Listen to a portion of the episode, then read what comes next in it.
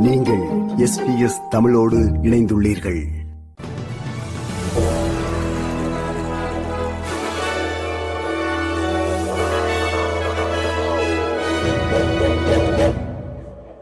வணக்கம். இன்று நவம்பர் மாதம் பதினான்காம் திகதி செவ்வாய்க்கிழமை செய்திகள் வாசிப்பவர் Renuka Thuraisingam.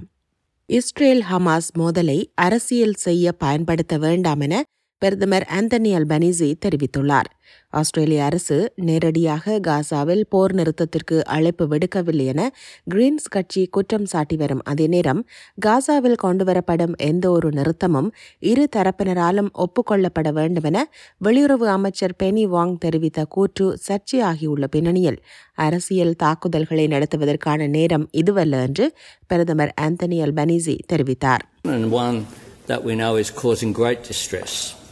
For Jewish Australians, for Palestinian Australians, and for people uh, of Islamic faith as well.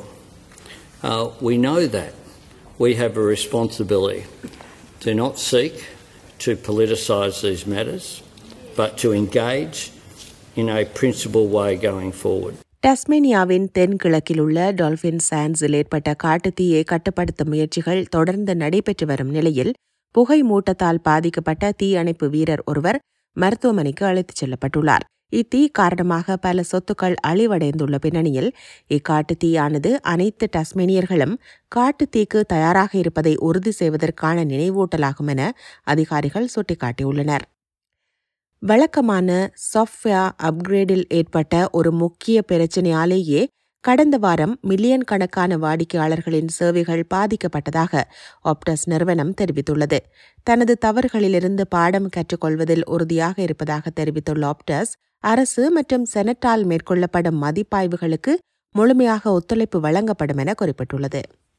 Robodebt என்ற சென்ட்ரலிங்க் கடனை திரும்ப வசூலிப்பதற்கு முன்னாள் அரசு கடைபிடித்த திட்டம் தொடர்பில் மேற்கொள்ளப்பட்ட ரோயல் கமிஷன் விசாரணையின் பின்னர் வெளியிடப்பட்ட ஐம்பத்தி ஆறு பரிந்துரைகளையும் கொள்கை அளவில் ஒப்புக்கொள்வதாக அல்பனீசி அரசு தெரிவித்துள்ளது சர்வீசஸ் ஆஸ்திரேலியா தனது வாடிக்கையாளர்களுடன் எவ்வாறு தொடர்பு கொள்கிறது என்பதற்கான மேம்பாடுகளை உள்ளடக்கிய அறிக்கையின் அனைத்து ஐம்பத்தி ஆறு பரிந்துரைகளையும் செயற்படுத்த நான்கு ஆண்டுகளில் இருபத்தி இரண்டு மில்லியன் டாலர்கள் செலவிடப்படும் என்று அரசு சேவைகள் அமைச்சர் பில் ஷார்டன் தெரிவித்தார் Robodebt, as members of the House will know, was a cruel and crude mechanism.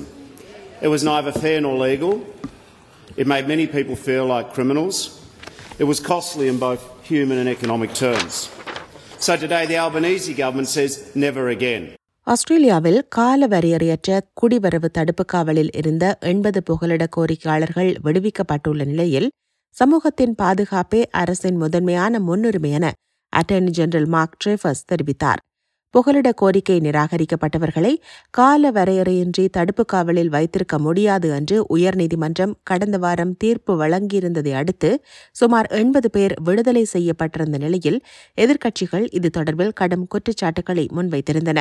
இதற்கு பதிலளித்துள்ள அட்டர்னி ஜெனரல் மார்க் ட்ரேஃபர்ஸ் விடுவிக்கப்பட்டவர்கள் உரிய முறையில் அறிக்கையிடுவது குறித்த ஏற்பாடுகள் செய்யப்பட்டுள்ளதாகவும் ஆஸ்திரேலிய சமூகம் பாதுகாப்பாக இருப்பதை உறுதி செய்வதாகவும் தெரிவித்தார்.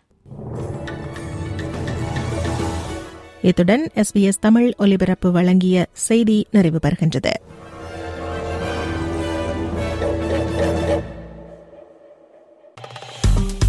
விருப்பம் பகிர்வு கருத்து பதிவு. லைக் ஷேர் காமெண்ட் எஸ்பிஎஸ் தமிழின் பேஸ்புக்